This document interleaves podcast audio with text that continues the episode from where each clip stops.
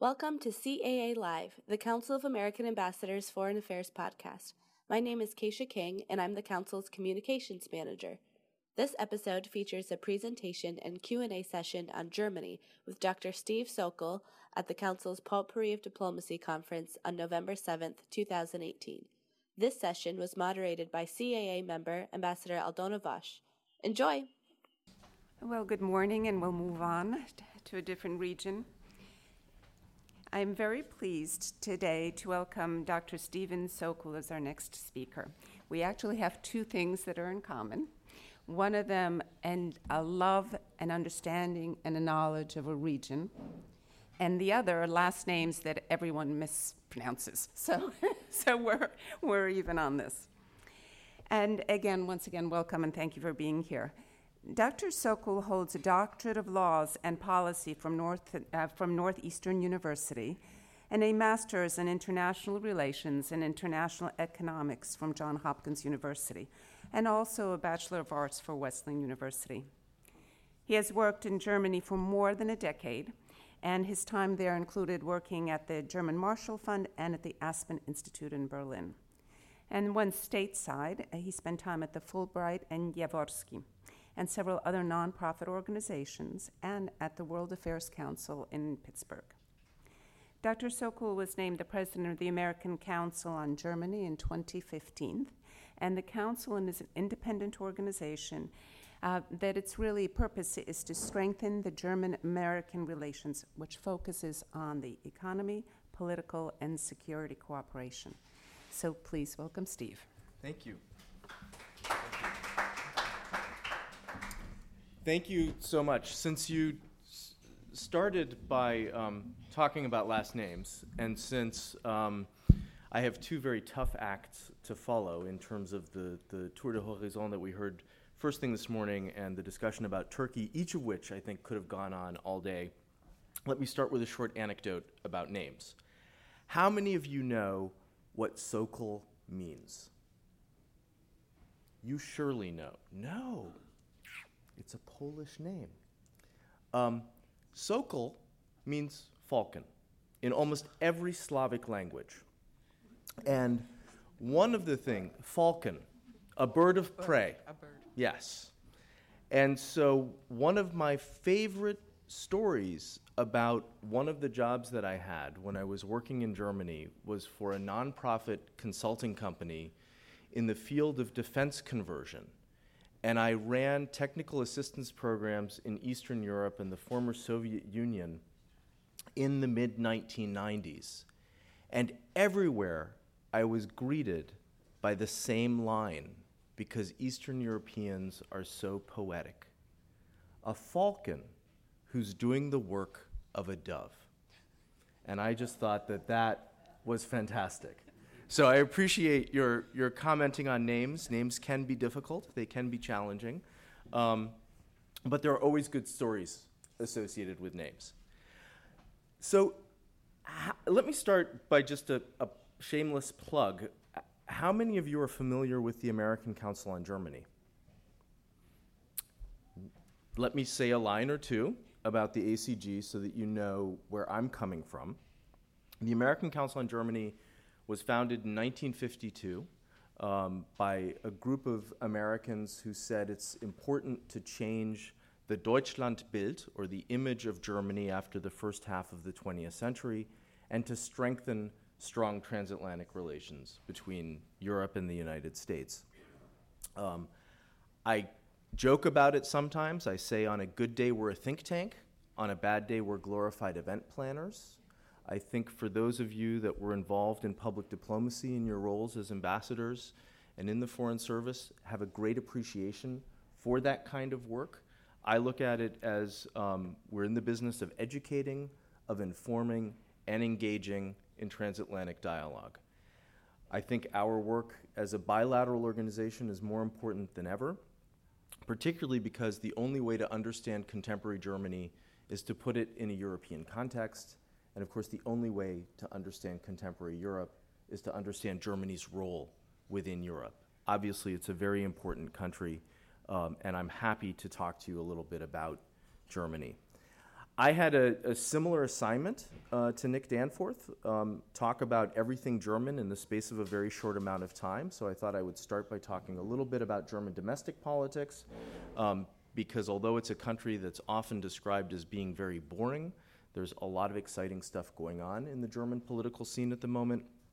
And then talk a little bit about the transatlantic relationship um, and possibly Germany's role on the world stage. I'm happy to take questions on any of that. How many of you have spent any time in Germany? Everybody. How many of you have spent time in Berlin? Almost everybody. How many of you were in Berlin before 1989?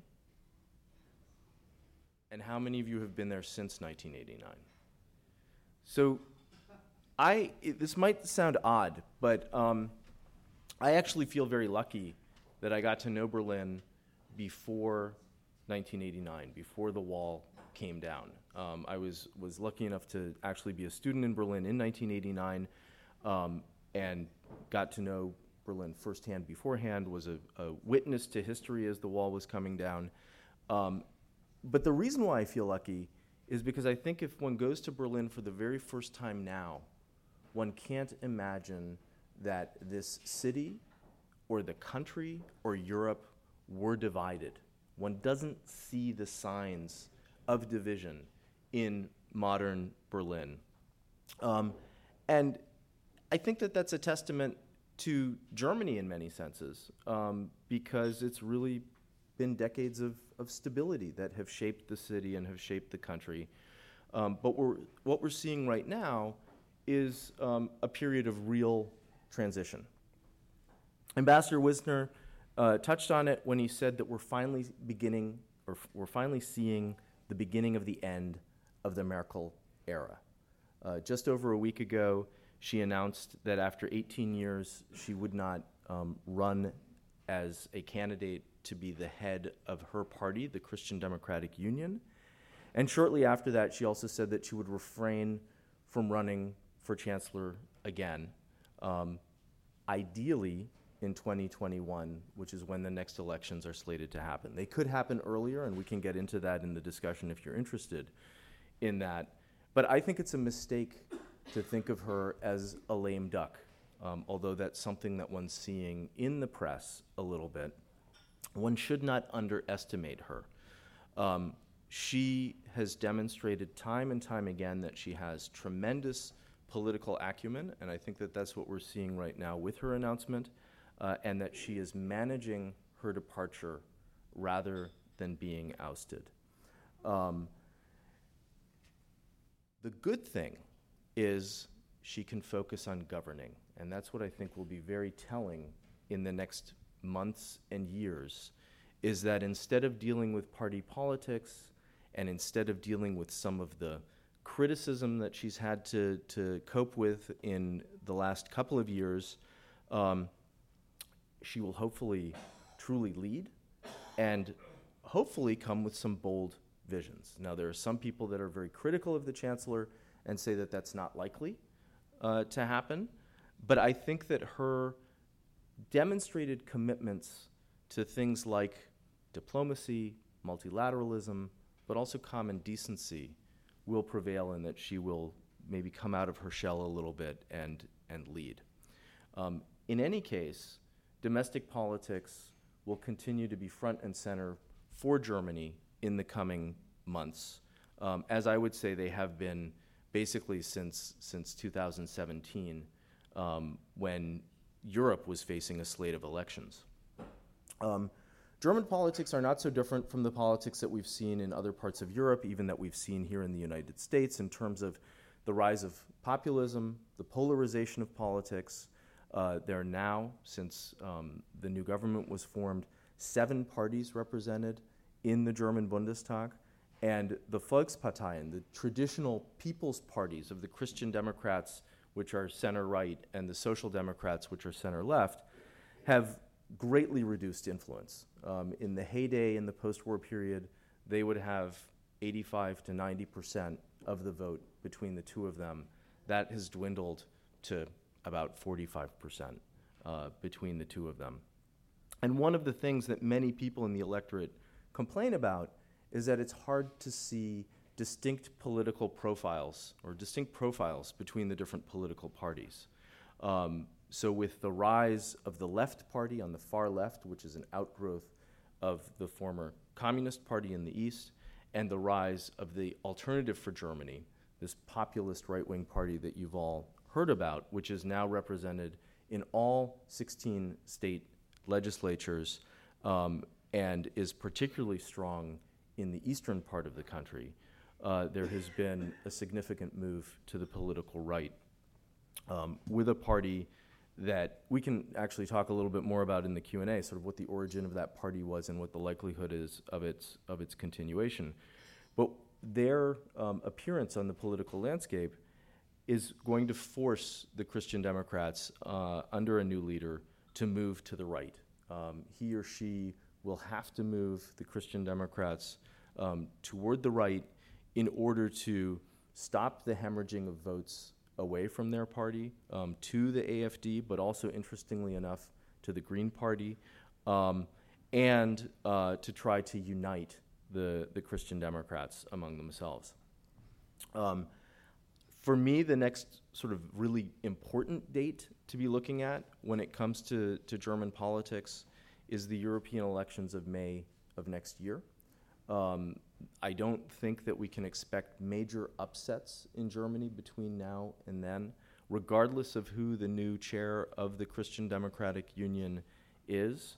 Um, my sense is that the governing coalition between the Christian Democrats and the Social Democrats uh, will hold together at least until next year, and certainly that Merkel is committed to staying in office until the end of her term in 2021. Um, there are a number of different options, a number of different scenarios if the current government does fall apart. Um, and again, we can, we can talk about that a little bit more if that's something that, that interests you.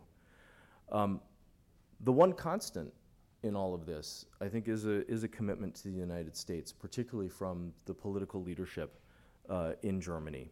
Um, I have noted, and, and, this was touched on a little bit uh, by Nick Danforth in, in the Turkish context, I think it, it's important to be aware of rising anti Americanism in the public and in certain factions of society.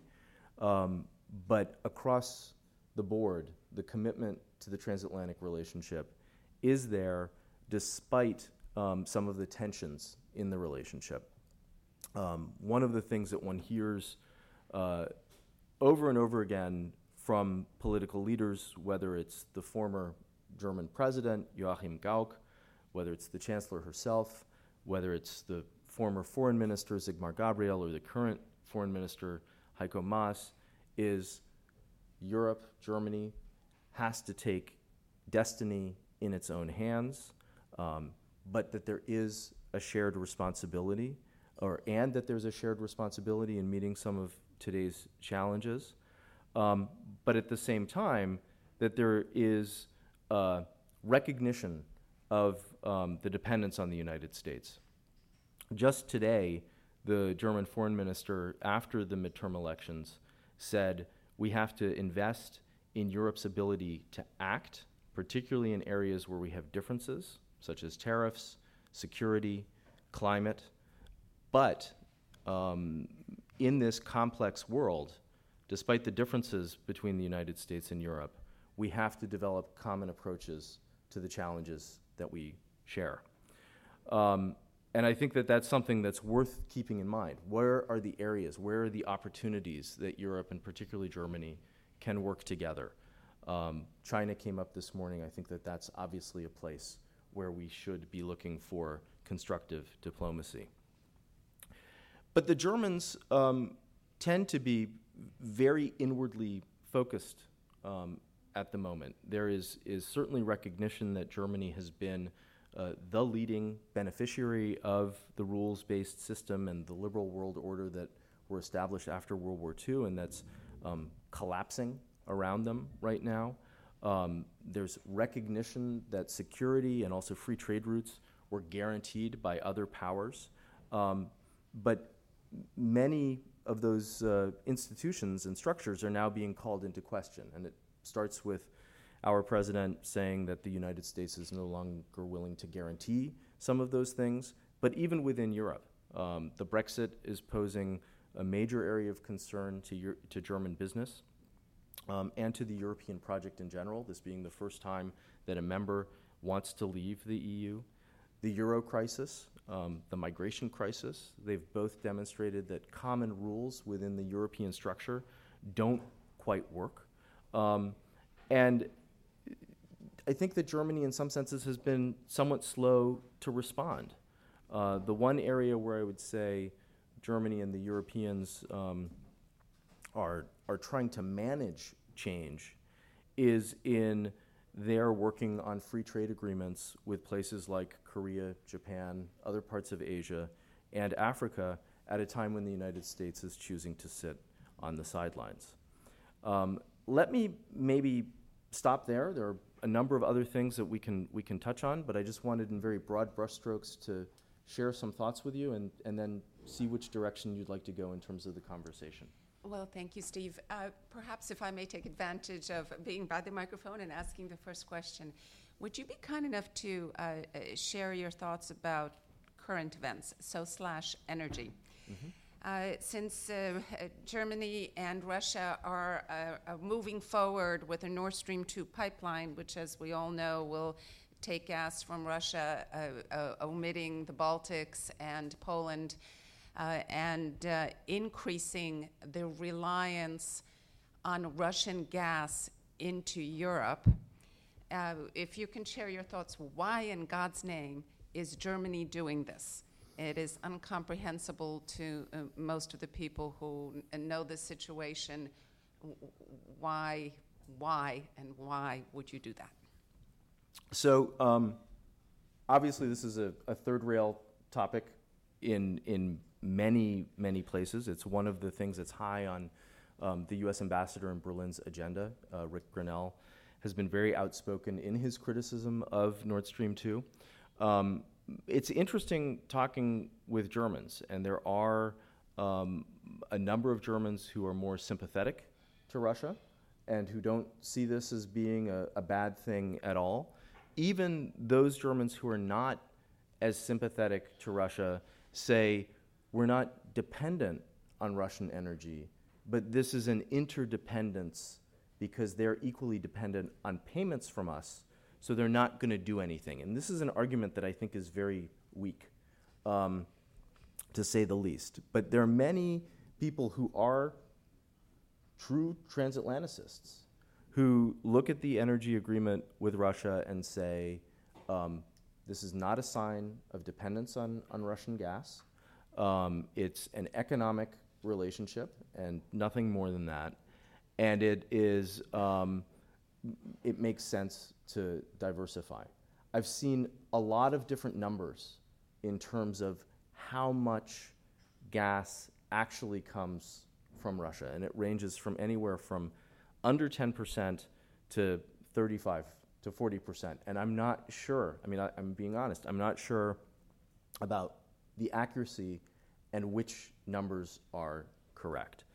Um, the interesting news, though, I think, is the announcement by Chancellor Merkel that Germany would make a big investment in creating a, um, a harbor that is big that has been enlarged to receive LNG um, from the United States as well. Now, obviously, that's something that's several years down the line in terms of creating the LNG plant, um, and it is something that um, you know I think is in is a in a sense a acquiescence to some of the overtures from the current ambassador and from the current administration. Um, what's been interesting is that that's actually received more media attention abroad than it has in Germany. And I've not been able to find anybody in Germany who could tell me anything about the timing of that annou- announcement and why now. If I may just follow up uh, with this, uh, uh do you hear in your circles that the ultimate goal for Russia is really I- against the Ukraine in all of this? Because uh, the flow of the gas right now goes south and then north from going south. And by creating uh, gas going from Russia, uh, mm-hmm. bypassing that and increasing almost 70% of, of uh, Russian gas now going into the European Union this way, you're actually uh, uh, penalizing. Um, uh, the Ukraine because they were moving more for towards the West and more away from Russia and more into a democratic society. And by shutting that that path down or decreasing it substantially, it's really about freedom and democracy more than it is about actually money. So well, I've I've not heard that, but it is um, I think something that's worth considering. Um, it, as we know, the Russians have shut off gas to the Ukraine in the past, and they've used this as a, a tool to apply pressure on Ukraine in the past. Um, the Germans obviously are very concerned um, about Russian acts of aggression, the annexation of Crimea, uh, the invasion of Ukraine, and I, you know, obviously that's one of the things that motivated Germany's agreement um, in Wales in 2014 to raising their defense spending to 2%, which is a, you know, a new debate that we could talk about um, as well. So I think there is recognition that Russia um, may use this against Ukraine, but there has not been um, an outspoken um, statement against that that I've heard. Thank you. Stuart. At this point during the session, CAA member Ambassador Stuart Bernstein asked a question about the millions of immigrants living in Germany and how they're integrating into society. It's, I mean, I, I would say um, that Merkel's compassionate decision to welcome the migrants, to welcome the refugees, was really the beginning of the end of the Merkel era, the way that that was was managed, and I think that that's what his, historians will ultimately say. It wasn't her decision a week ago um, not to run again um, as the head of the CDU or as chancellor. It really started earlier than that, and this has been causing quite a bit of trouble for her. Um, it's very interesting to to look at different cases um, of integration and of migration. Um, there are places where people are very outspoken about the fact that they don't want to have these refugees in their communities, but there's not a refugee to be seen. And so it's sort of odd to talk to people about what it is that they're upset about. There are other communities where there are concentrations of refugees who have basically, and this is this is dissipated a little bit, but at least initially, um, they were put into high school gymnasiums so that the kids couldn't use the the gyms because that's basically where the refugees were. Um, they've received support um, from the state in a way that citizens who have been paying taxes have not received support from the state, and that's created a real rift and a real diversion. I think the the biggest issue, in a sense, the biggest problem has been that many people have come in without vetting. Um, and so the Germans don't really know who these refugees are um, and what they um, what their backgrounds might be, what they might be capable of. Um, there are I, I listen to a lot of German radio. I read a lot of German press. There are frequently anecdotal stories about people who are able to come and become integrated and use the skills from their home country in Germany as well. And those, of course, are the success story. Um, there were quite a few German politicians who said, look, given the demographic changes in Germany, we need labor. This is maybe a way of thinking about bringing in new sources of labor. But one needs to have a training process and an integration process in place. And that's something that's been, been lacking. Um, it has been a challenge for the country to absorb over a million people in a fairly short period of time. Sure. Um, Mr. Mr. Towell, and then Mr. Kingen. At this point during the session, CAA member Ambassador Timothy Towell asked a question about the existence of neo Nazis in present day Germany. So, I, I, I mean, yes, Germany has um, neo Nazis. Um, thankfully, there are strong laws against um, using the Hitler salute, using the swastika, things like that. Um, but what is, I think, disconcerting is that this party, Alternative for Germany, um, has become a, a, xenophobic, nationalist, populist party. Um, what's interesting about it, and this is where it ties in with the migration question as well, is that the people that founded the Alternative for Germany party to begin with did it because they were opposed to the common currency, the euro, and did it for economic reasons because they did not feel that Germany's participation in Europe made sense for Germany. And this party or factions in this party were able to capitalize on Merkel's welcoming hundreds of thousands of migrants to turn the party into a xenophobic, um, nationalistic party as well. And it was very interesting on the, on the night of the election last September um, when the Alternative for Germany made it into the Bundestag.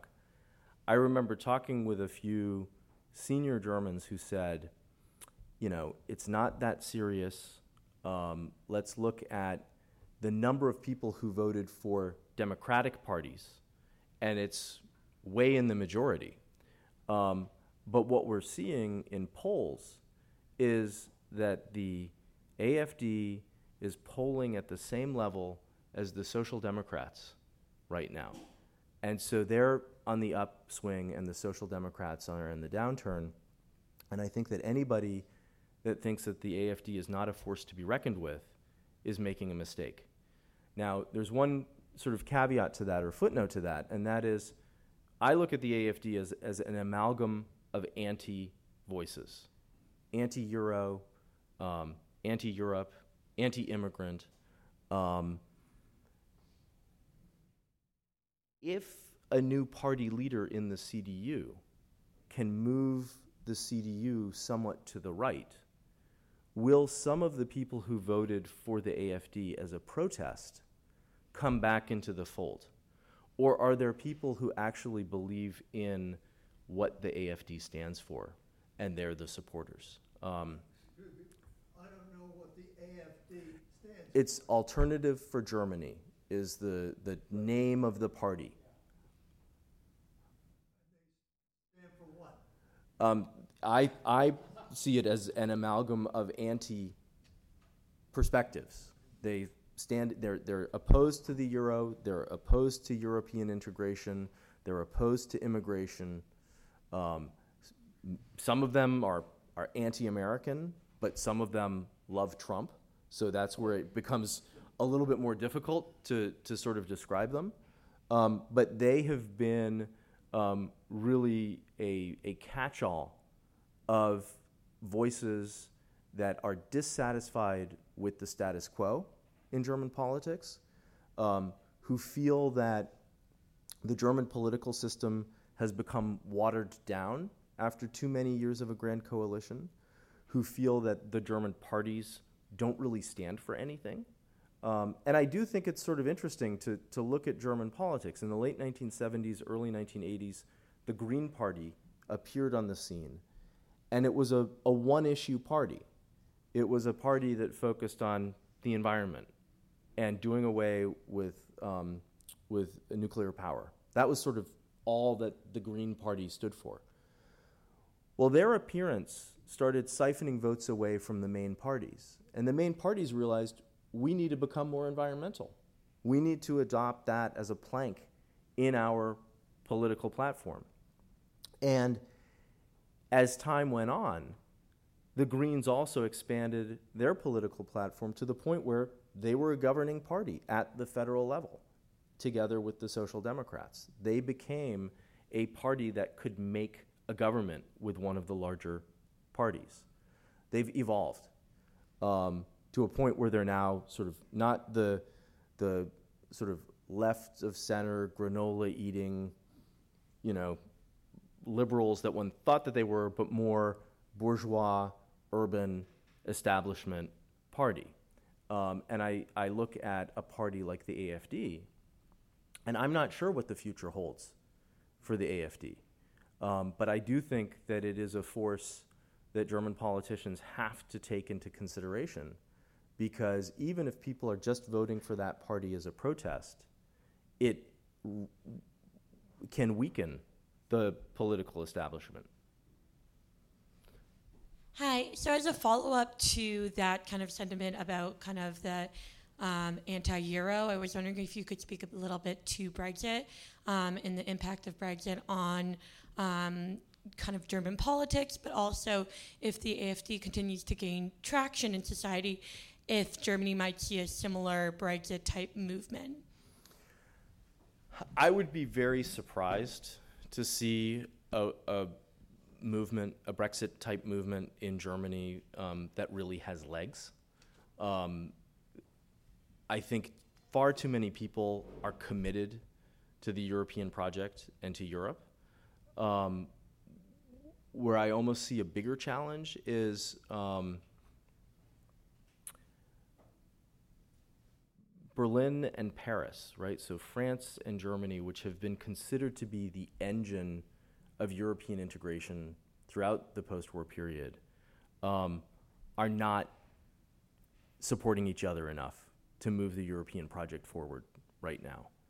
Um, and I think that in Germany, there's been sort of a, a constant postponement of that engagement. Um, in 2015 and 16, Germany was involved with absorbing migrants. In 2017, people were looking at Europe, and the expression in Germany was it's a super election year because there were some state elections in Germany. At the end of the year, there were federal elections, but then there were key elections in the Netherlands, in France, in the run up to that, that Europe was very much focused on itself um, and very inward looking. And so there was significant amount of hope after Macron was elected that once the new government is in place in Germany, that Franco German engine can get powered up again and we can work on reforms to try to move Europe forward. And that just hasn't happened. Um, it didn't happen after the election because although Merkel won, it took a record 100 plus days to build a government. That government is a continuation of the grand coalition that governed before and is basically treading water. It's not pushing the needle, it's not thinking about the future. Um, and Merkel has been under significant attack from within her own party and within her own ranks and been unable to really find common ground um, with, with Macron. So, you know, while Brexit is looming and getting closer and closer, and while German business is very, very concerned about Brexit and doesn't really care if it's a hard Brexit or a soft Brexit, it doesn't really matter from the business leaders that I've talked to.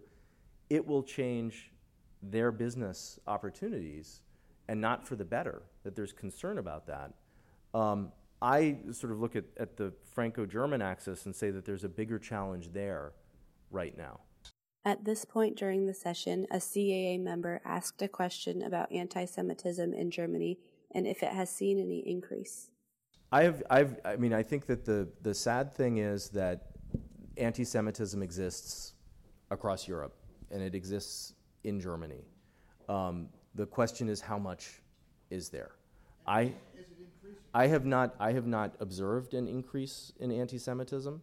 Um, I do think that there's been an increase in xenophobia in Germany with AFD's appearance on the landscape and with the number of, of refugees that have come um, to the country. Um, but I have not seen um, a rise in, in anti Semitism. We actually just had um, a former German diplomat do a um, three week tour through the US talking about German Jewish relations um, and the way in which Germany has come to terms or is trying to come to terms with its past, um, the whole sort of battle with reconciliation that the country has had. And I had a chance to talk with him a little bit, and he, he said, Look, this is um, a constant project for Germany.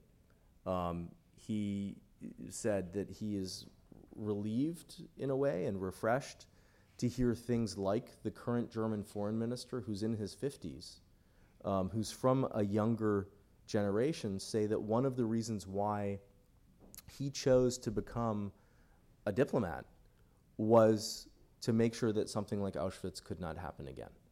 Um, so there are people out there that are saying we can never forget. Um, I have not detected a rise in, in anti Semitism, even in conversations that I've had um, with, with representatives from the, the Jewish community in Berlin. At this point during the session, a CAA member asked two questions How are refugees assimilating into the German workforce? And how would Dr. Sokol compare the way corporations are organized in Germany versus the United States? Um, so, corporate structure, let me come back to. Uh, I think one thing that doesn't sort of speak to the, the um, corporate structure, but that I do think speaks to a big challenge that we have um, is workforce training and workforce preparedness. I mean, I don't think I'm saying anything new with all of you to say that, that Germany's um, system of education and training that goes hand in hand at the high school level um, is something that we could learn from.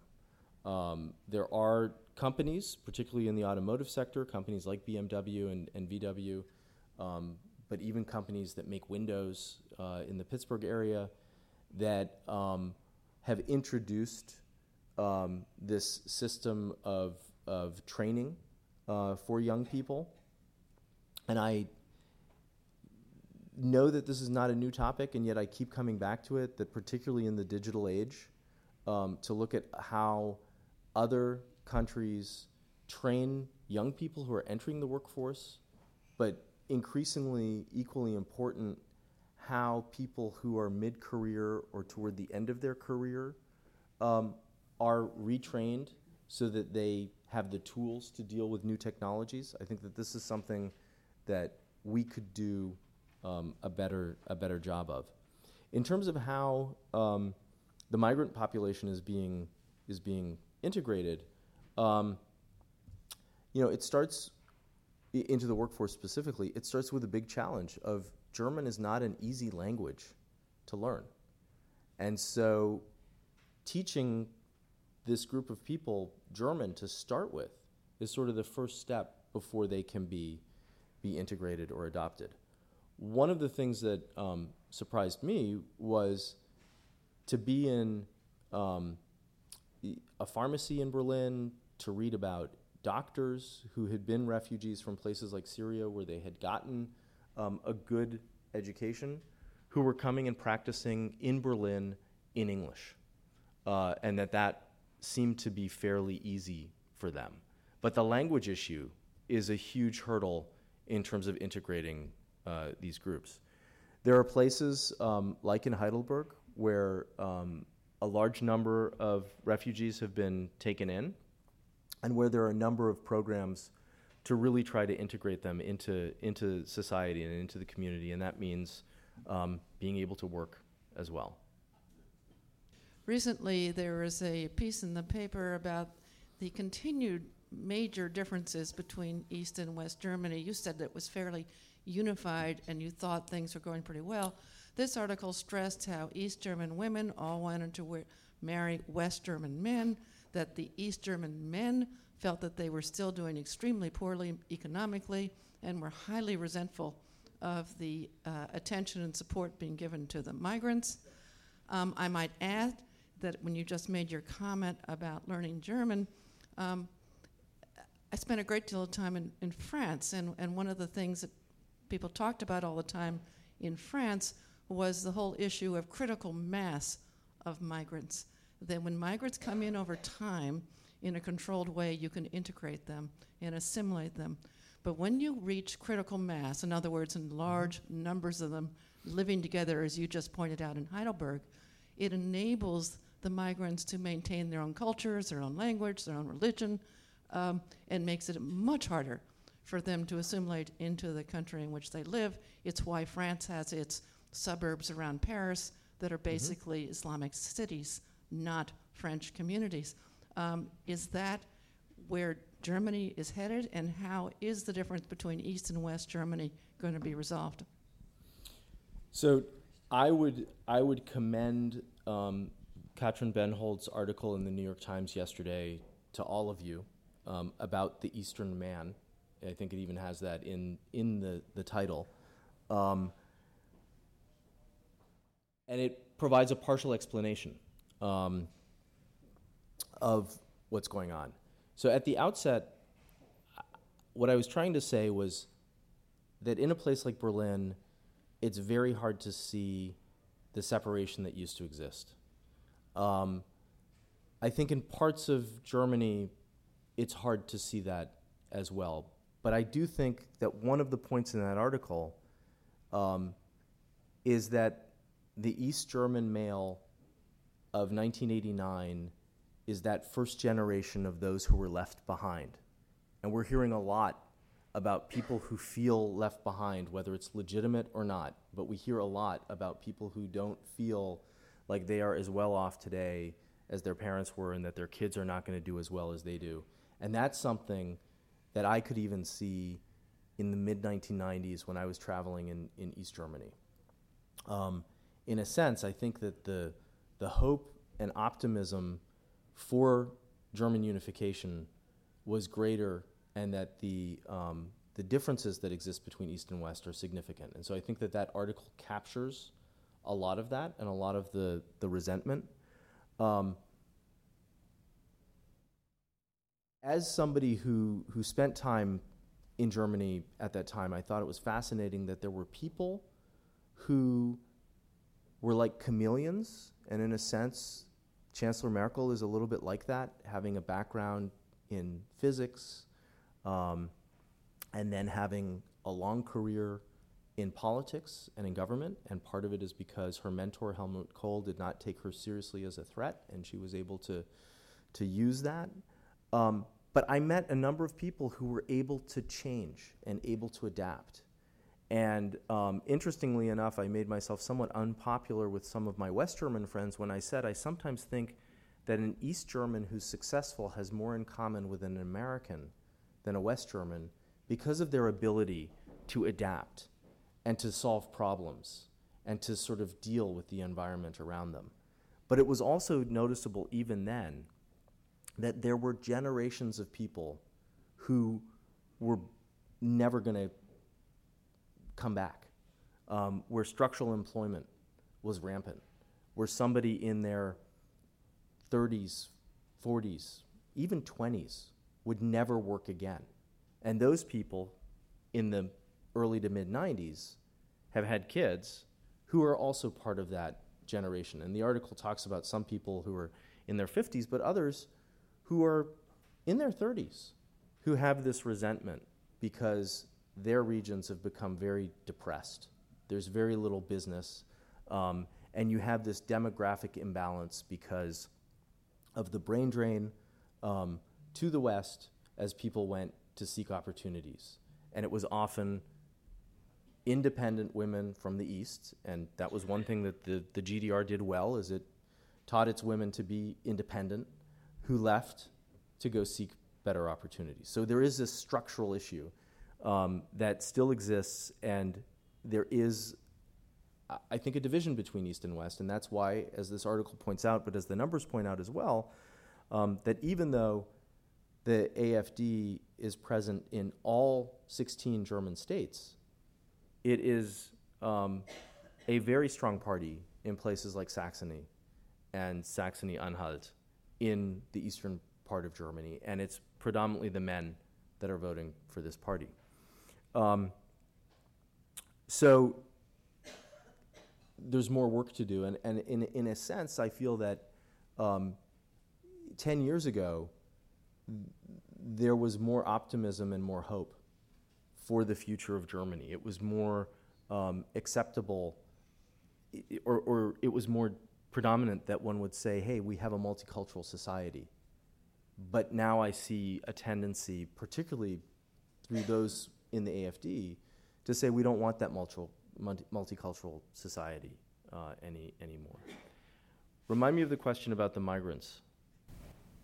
It was a question about critical mass. The critical mass question. So, so, so, yeah. So, so, so, this is not a new challenge for Germany, right? Germany. You've all heard about guest workers in Germany. Germany did not have um, a strong enough labor force uh, in the 60s, and so it needed to bring in guest workers from places like Yugoslavia, but also places like Turkey. And they came. They didn't come from from Istanbul.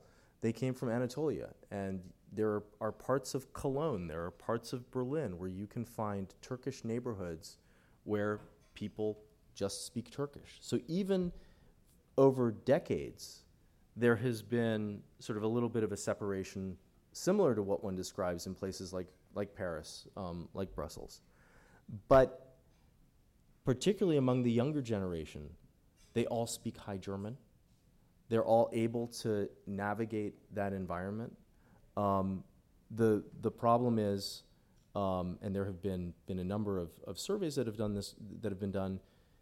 Take somebody who's Turkish, and has a good resume, and change the name, and they will be called in for an interview under a German sounding name, but not under a Turkish sounding name. There is still um, a fair degree of prejudice in German society, and so how one manages that, I think, is is a critical critical test.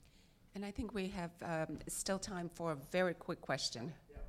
At this point, a CAA member asked a question about who might succeed Angela Merkel.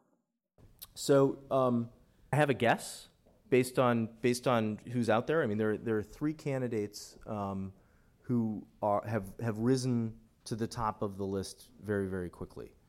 Um, one of them is Annegret Kramp-Karrenbauer, who has a name that's difficult to pronounce in, in any language, um, who is basically regarded as an heir apparent to Merkel. Um, she's somebody, Merkel has not come out and said, this is who I want to be my successor, but she has been under the wing of the chancellor. Um, and I actually think that that might be a disadvantage for her. Um, a second person is a guy named Jens Spahn, who's um, currently serving as the health minister um, and is in Merkel's cabinet, also a Christian Democrat um, parliamentarian. And um, he's not very popular, and he's made uh, a lot of enemies um, in, in Germany, in the German political scene. Um, and some people say he needs a little bit more time in order to, to really come into this role. He's somebody worth watching uh, as a potential chancellor candidate in the future, but I don't think he has a chance to come on as, um, as the head of the CDU or as a, a chancellor candidate anytime soon. The person that people are watching very, very closely is a guy named Friedrich Merz, who um, I happen to know quite well because he's the chairman of the Atlantikbrücke, which is the sister organization to the American Council on Germany. He was a member of parliament um, until about 10 years ago when he was ousted from the party and has been sort of standing on the sidelines and saying, I, am waiting um, to be asked to come back and to lead the party. Um, he's a business person, which, um, and, and in some of the newspaper articles that I've read, he's a multimillionaire, which might not go over so well with some people in the German public. Um, but he's somebody who I think would bring a new breath of fresh air um, to the party. He would move the party somewhat to the right. Um, he is a committed transatlanticist. He has good connections to the U.S. Uh, what I'm curious about is if he is the new um, head of the CDU, what will his relationship with Merkel be like once he takes over, and what sort, will they work together, or will there be tensions between the two of them um, after he starts? Now, in a, a conversation, in a couple of conversations that I had at the beginning of this week with people, they said it's still very early days. Um, even though the vote will be in early December, so it's really only a few weeks away. It's, it's about a month, almost exactly a month away uh, when that vote takes place. Um, it remains to be seen if other candidates bubble up, and if any of these three candidates who are ahead, um, or, or basically who are have declared their interest, and Friedrich Merz, who's way ahead, um, it remains to be seen if any of them have any skeletons in the closet, if any of them shoot themselves in the foot, or anything that, that could happen. I mean, a lot could happen in the next month. Um, but I think right now there's a great deal of confidence that Friedrich Merz will come in as the head of the CDU. And I think with that, we will have to close for now. Thank you. Doctor, thank you very much for your Christmas tree. That was Dr. Steve Sokol at the Council of American Ambassadors Potpourri of Diplomacy Conference. Thanks for listening. Please subscribe to CAA Live on iTunes or Google Play and leave us a review. Tweet us your thoughts on this week's episode and tag us at AMER Ambassadors with the hashtag CAA Live.